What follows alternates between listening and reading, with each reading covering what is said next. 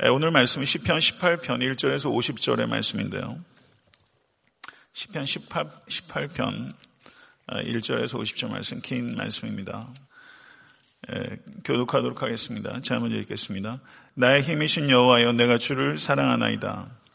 여호와는 나의 반석이시요 나의 요새시요 나를 건지시는 이시요 나의 하나님이시요 내가 그 안에 피할 나의 바위시요 나의 방패시요 나의 구원의 뿌리시요 나의 산성이시로다. 내가 찬송받으실 여호와께 아르리니 내 원수들에게서 구원을 얻으리로다. 사망의 줄이 나를 얽고 불의의 장수가 나를 두렵게 하였으며 수월의 줄이 나를 두르고 사망의 올무가 내게 이르렀도다. 내가 환란 중에서 여호와께 아뢰며 나의 하나님께 부르짖었더니 그가 그의 성전에서 내 소리를 들으시며 그의 앞에서 나의 부르짖음이 그의 귀에 들렸도다. 이에 땅이 진동하고 산들의 터도 요동하였으니 그의 진노로 말미암음이로다. 그의 코에서 연기가 오르고 입에서 불이 나와 사름이요 그 불에 숯이 피었도다. 그가 또 하늘을 들이우시고 강림하시니 그의 발 아래는 어두캄캄하도다. 그룹을 타고 다니시며 바람 날개를 타고 높이 솟아 오르셨도다. 그가 흑암을 그의 숨는 곳으로 삼으사 장막같이 자기를 두르게 하시며 곧 물의 흑암과 공중의 빽빽한 구름으로 그리하시도다. 그 앞에 광채로 말미암아 빽빽한 구름이 지나며 우박과 숯불이 내리도다. 여호와께서 하늘에서 우레소리를 내시고 지존하신 이가 음성을 내시며 우박과 숯불을 내리시도다. 그의 화살을 날려 그들을 흩으시며 많은 번개로 그들을 깨뜨리셨도다.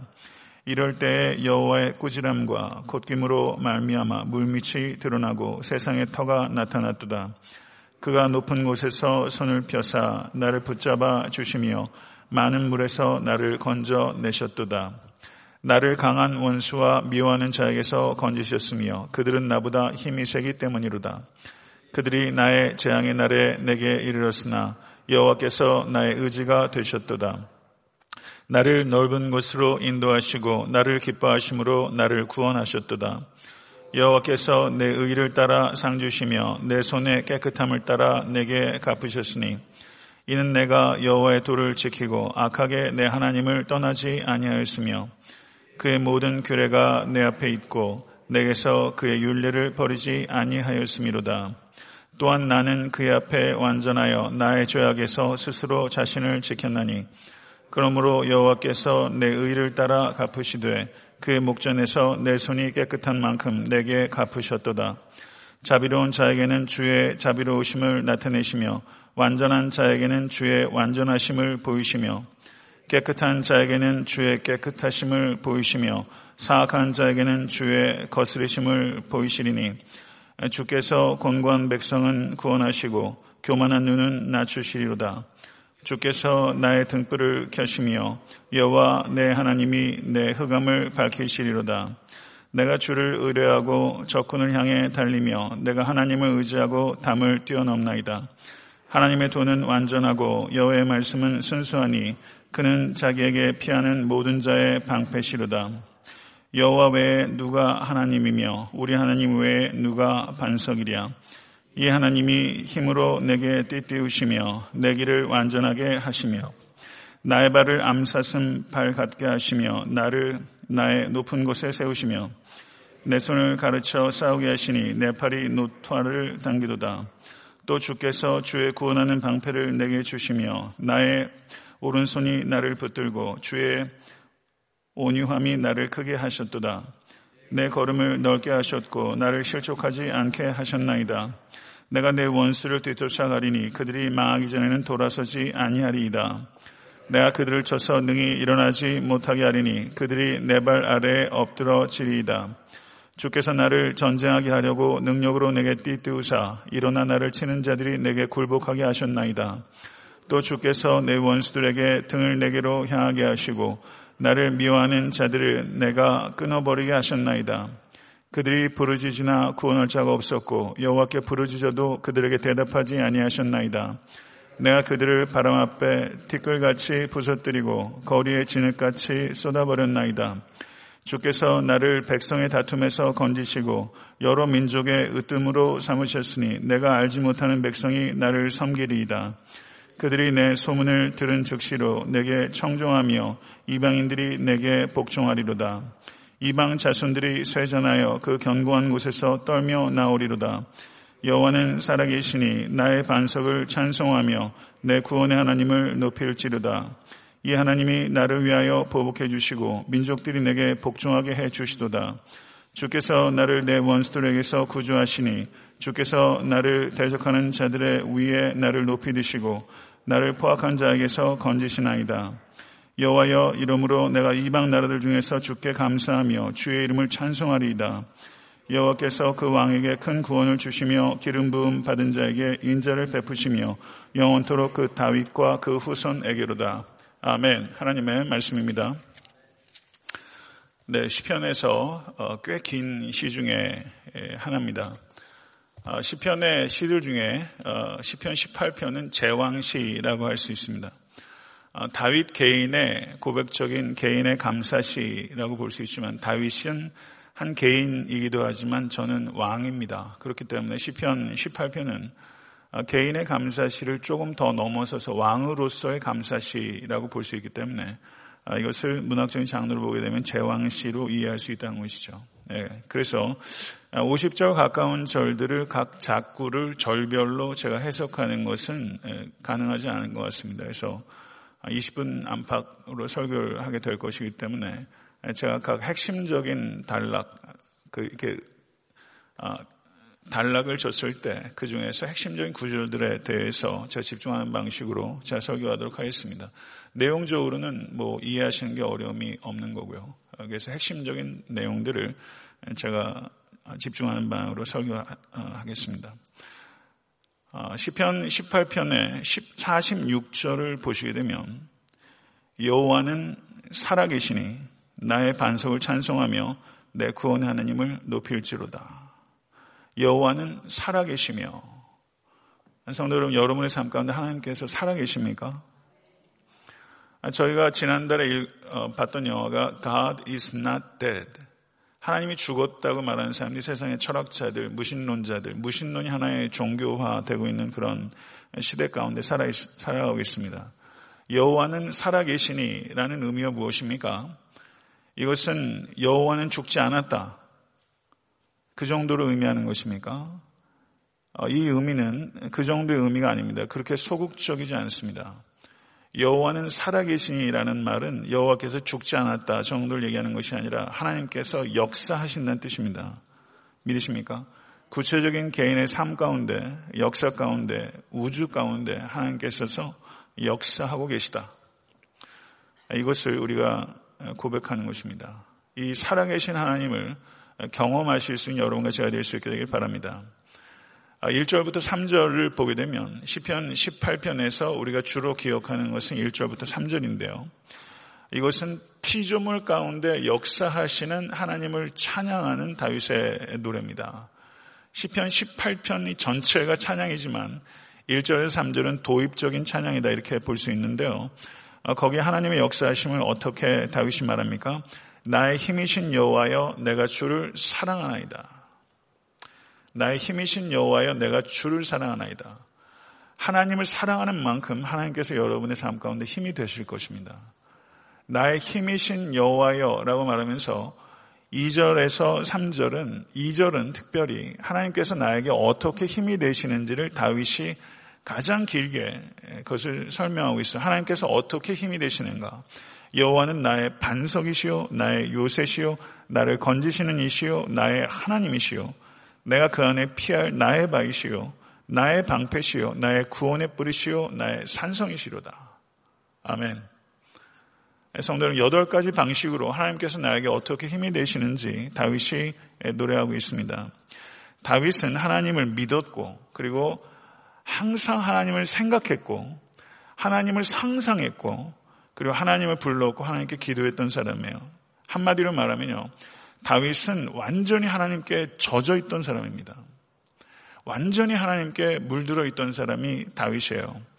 그래서 다윗은 여기에서 하나님을 요새, 바위, 방패, 뿔, 산성, 그리고 뒤에 보면 등불, 여러 가지 방식으로 이건 일상생활에서 경험하는 것들 아닙니까? 그런데 자기의 삶의 소품들이라고 이야기할 수 있는 이런 것들 속에서 하나님의 완전히 젖어 산 사람들이기 때문에 그 안에서 하나님의 섭리와 하나님의 보호와 하나님의 인도하심과 하나님의 사랑을 다윗은 발견했어요. 하나님을 항상 찾았기 때문에 일상의 삶의 여러 가지 정황들, 심지어 이런 무생물들 속에서도 하나님을 발견했던 사람이죠. 눈으로 볼 수 있고 귀로 듣고 입으로 맛볼 수 있는 모든 것들, 내 오감을 통해서 경험할 수 있는 모든 것들 속에서 다윗은 하나님의 흔적을 찾았던 사람입니다. 왜 그게 가능합니까? 하나님만 주목했기 때문입니다. 성도 여러분, 그 아이스파이라는 게임이 있답니다. 아이스파이. 그래서 하나님의 임재를 발견한 곳. 그래서 필립 얀시가 쓴 책 중에 뜻밖의 장소에서 발견한 하나님이라는 책이 있어요. 흥미로운 책입니다. 뜻밖의 장소에서 발견해요. 거기는 북극곰의 털에서도 하나님을 발견해요. 그 추위에 이 북극곰이 어떻게 생존하나 이 털이 구조가 다르답니다. 거기서 아이스파이 하나님을 발견했다는 거죠. 아이들과 이렇게 여름에 휴가들 가시고 지난주에도 많은 성도님들 휴가 다녀오신 걸로 알고 있습니다. 아이들하고 같이 가서 게임을 하는데 오늘 지내면서 하나님을 발견했을 때 아이스파이 외치면 그 게임에서 이기는 거예요. 그러니까 어린 아들이 석양을 보면서 아이스파이를 외치더랍니다. 석양을 보면서도 하나님을 발견하고 그리고 파도를 통해서도 계속 밀려오는 파도를 통해서도 아이스파이 발견할 수 있고 일출을 통해서도 아이스파이 발견할 수 있죠. 저는 제가 공부할 때 어, 이혜인 수녀의 시를 제가 한때는 굉장히 탐독했던 적이 있는데요. 낫달이라는 제목의 그 시도 있었는데 제가 코네티켓에서 공부할 때 아, 공부하는 게 힘들더라고요. 허리 디스크도 좀 왔었고. 제가 이렇게 가장 즐겼던 시간이 그 동네 이렇게 유지들이 그 donation한 그런 공원들, 자기 대저택들이 있어요. 그럼 거기 가서 이렇게 산책하고 돌아오는 게 저한테 큰 낙 중에 하나였는데요. 이렇게 공부하면서 아, 나는 공부를 왜 이렇게 못하지? 이러면서 예, 이렇게 standard가 너무 높으니까 참 힘들더라고요. 그래서 이렇게 쭉 걸어 다니면서 이 언덕을 딱 넘어서는데 낮달이 눈에 확 들어오더라고요. 낮달이.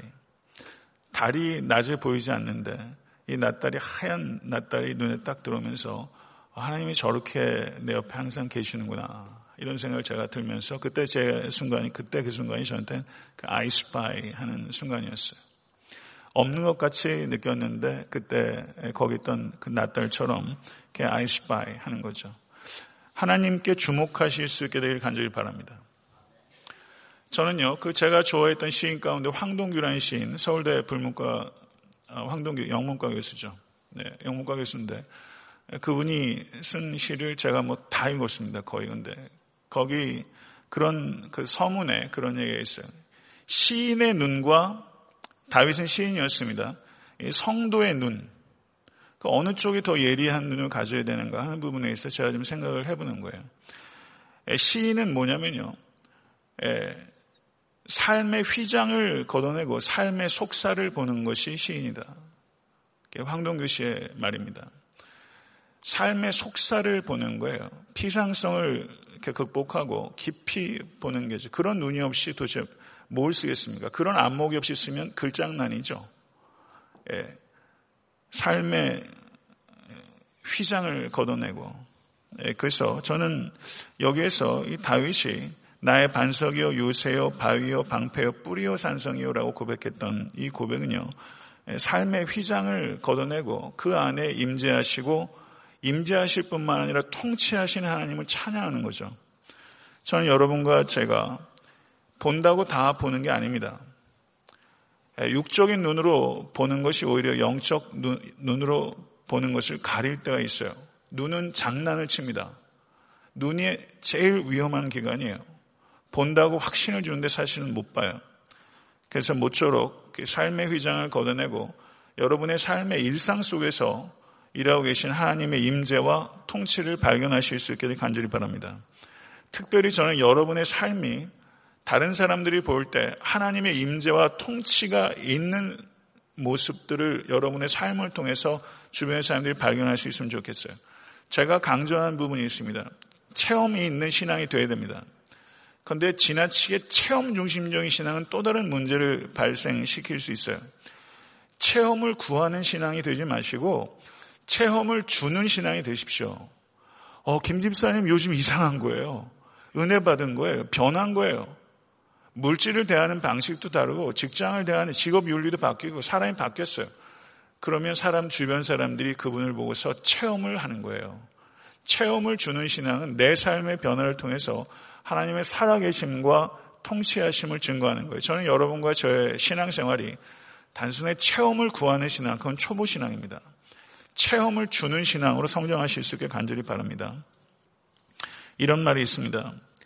기도하지 않는 신학자는 사탄과 결탁한 사람이다. 무슨 말이죠? 기도하지 않는 신학자는 사탄과 결탁한 사람이다. 전 이런 사람 많이 만났습니다. 이런 사람 많이 만났어요. 같이 얘기할 때는 솔직히 속마음을 얘기하더라고요. 자기는 복음서의 역사성을 믿지 않는다. 그럼 제가 그때 당신은 제발 목회나 하지 말아라. 제가 그런 생각이 들더라고요. 기도하지 않는 신학자, 성경을 연구하는데 기도하지 않는 신학자가 굉장히 많습니다. 전 사탄과 결탁한 사람을 생각합니다. 타종교인들이 교회를 허무는 게 아니라 교회 내에 있는 위장 전입한 신학자들, 하나님의 살아계심과 통치를 믿지 않는 신학자들, 종교, 종교학자들, 저는 종교학과 교수가 되면 괜찮다고 생각해요. 그런데 신학자가 돼서 하나님의 살아계심과 통치를 믿지 않는 신학자들 있습니다. 사탄과 결탁한 사람입니다. 사탄은 어떤 사람입니까? 사탄은 하나님에 대해서 매우 깊이 넓게 압니다. 사탄이. 그러나 사탄은 하나님과 관계하지 않는 신학자입니다. 하나님과 관계하지 않는 제일 탁월한 신학자, 그게 사탄이에요. 이것을 우리는 깊이 생각해야 됩니다. 성도 여러분, 하나님을 아는 지식이 증진되어야 되지만 그 지식이 여러분과 관계해야 합니다. 모쪼록 그렇게 되실 수 있기를 바랍니다. 그래서 다윗이 나의 반석, 나의 요새, 나의 산성, 나의 구원의 뿔 하면서 나의라는 말을 계속 반복하는 것은 다윗은 사탄과 결탁한 사람이 아니라 하나님과 결탁한 사람이기 때문이에요. 나의라는 관계성 속에서 하나님을 만난 다윗입니다. 성도 여러분, 예수님께서 들의 백합화를 생각하라. 공중의 새를 생각하라. 이렇게 말씀하셨습니다. 주변의 일상 속에서 하나님을 발견하시고 하나님과 연합하시는 여러분과 제가 될 수 있게 되기를 간절히 소망합니다. 4절에서 5절을 보게 되면 우주적인 원수들을 묘사하고 있습니다. 사망의 줄, 불의의 창수, 수월의 줄, 사망의 올무, 여호와 하나님과 그리고 여호와 하나님을 대리하는 기름 부은 왕의 통치를 대적하는 세력들입니다.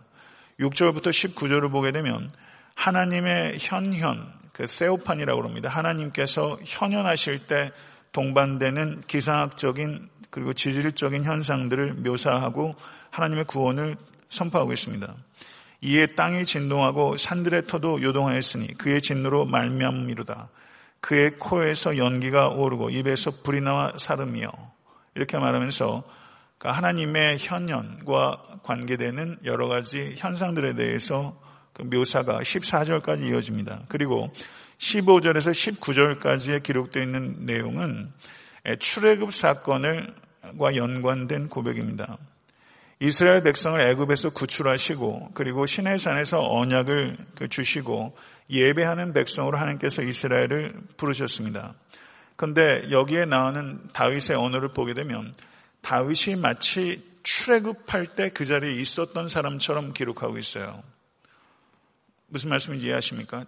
출애굽의 사건을 묘사하면서 출애굽의 사건에 마치 자기가 그 안에 들어가 있는 사람처럼 다윗은 이렇게 현장감 있게 성경을 읽어낸 사람입니다.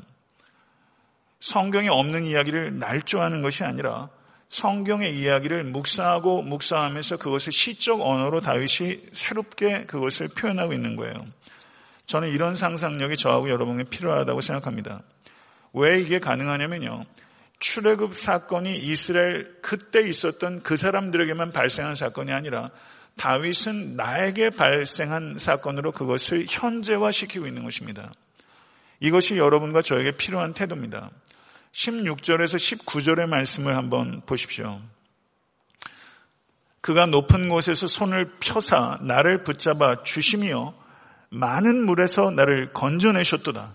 여기서 많은 물은 뭐겠어요? 홍해의 물이죠.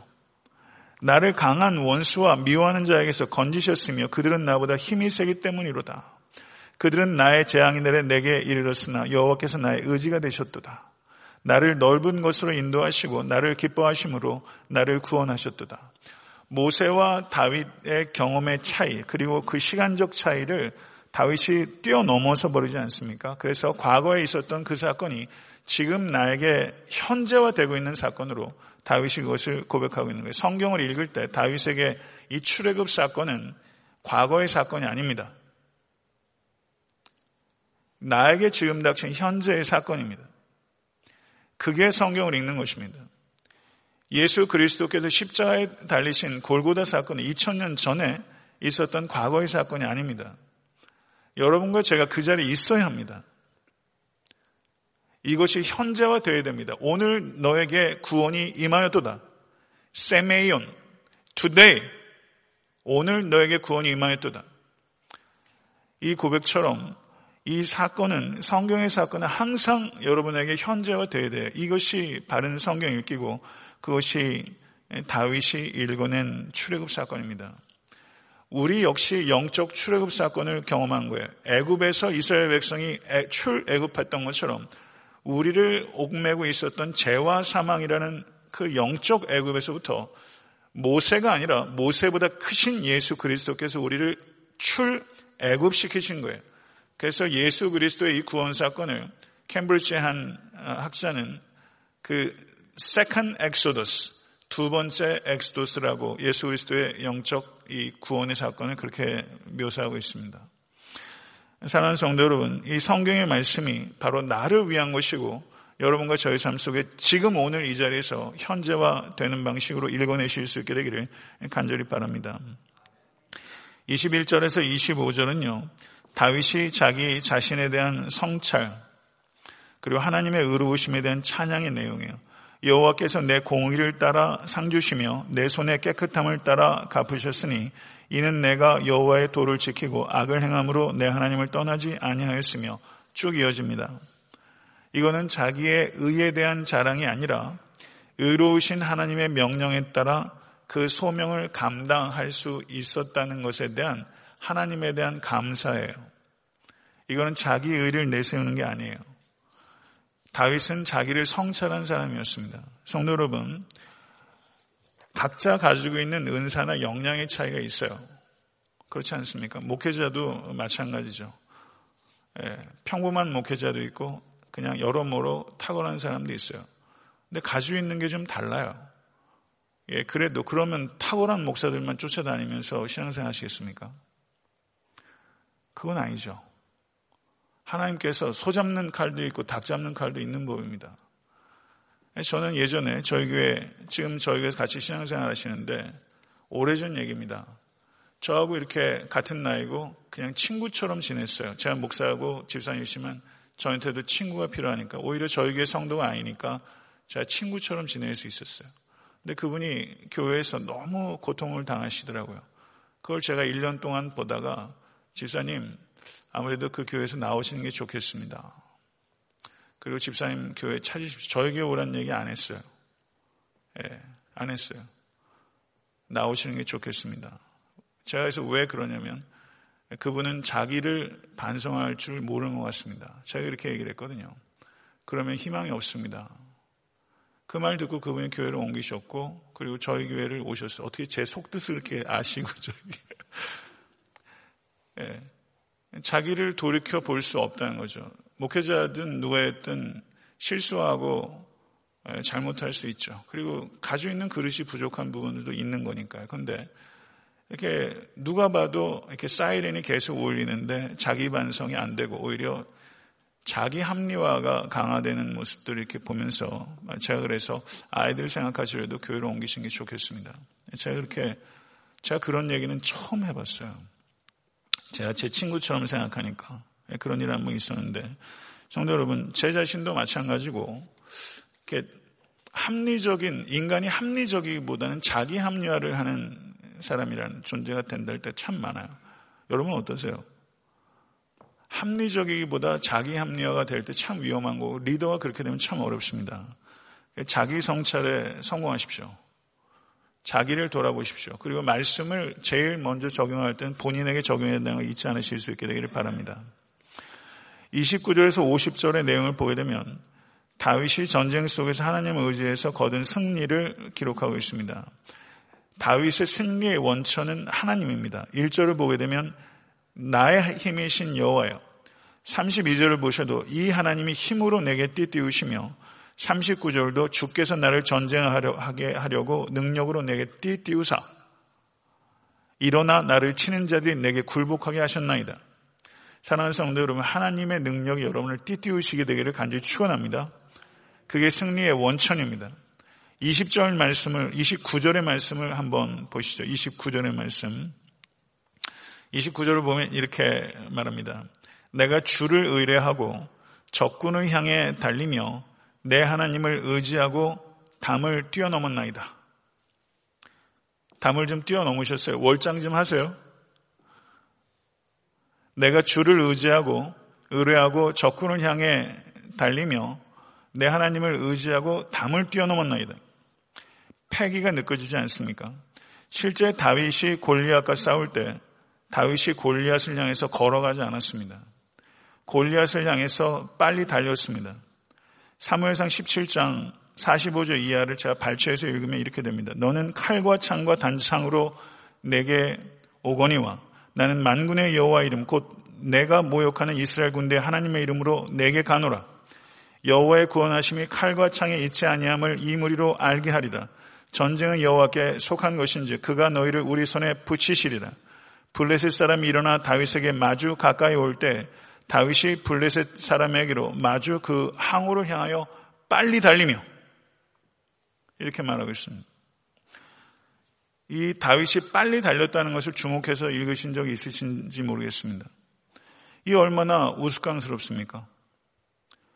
이 골리앗은 육중한 몸으로 지축을 흔들면서 이 다윗을 향해서 천천히 걸어올 때 이 약관의 다윗은 빨리 달렸어요. 그 형들의 입장에선 어이구 저 녀석이 자살하는 거 아닙니까?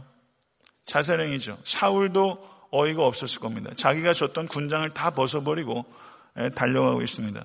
골리앗도 당황했을 거예요. 전쟁에서 골리앗을 향해서 달려오던 사람은 없었을 겁니다. 그런데 지금 이 약관에 이, 이 유대 소년이 자기를 향해서 달려오는 거 보면서 골리앗도 어처기 없었을 겁니다. 그때 이 다윗 손에서 돌멩이 하나가 팽 하고 날더니 골리앗의 머리에 박혀서 저가 쓰러지게 됐죠. 거룩한 의분을 가진 하나님의 백성들이 달려야 합니다. 불타는 열정을 가지고 다윗은 달렸던 사람입니다. 저는 이 전쟁을 보면서 실제 골리앗을 향해서 달려나가야 됐던 사람은 사울입니다. 근데 사울은 달려나가지 않고 다윗이 달려나가고 있어요. 저는 이 장면을 보면서 성경이 누가 왕이냐? 저는 그거를 질문하고 있다고 생각해요. 누가 왕이냐? 사울이냐? 다윗이냐? 이 당시에 형식적인 표면적인 왕은 사울이지만 실질적인 왕은 이때 다윗이 된 거예요. 저는 그렇게 이해를 해요. 달려야 될 사람이 왕이죠. 결국 리더는요, 적신 한가운데를 제일 먼저 뚫고 들어가는 사람이 왕입니다. 저는 가정에서 가장도, 교회에서 목회자도 예수님께서 예루살렘에 올라가실 때 예수 그리스도께서 앞서 걸어가시니 이렇게 말하고 있습니다. 제자들은 예수 그리스도 등을 보고 예루살렘에 들어간 거예요. 이게 리더입니다. 앞서서 가야 됩니다.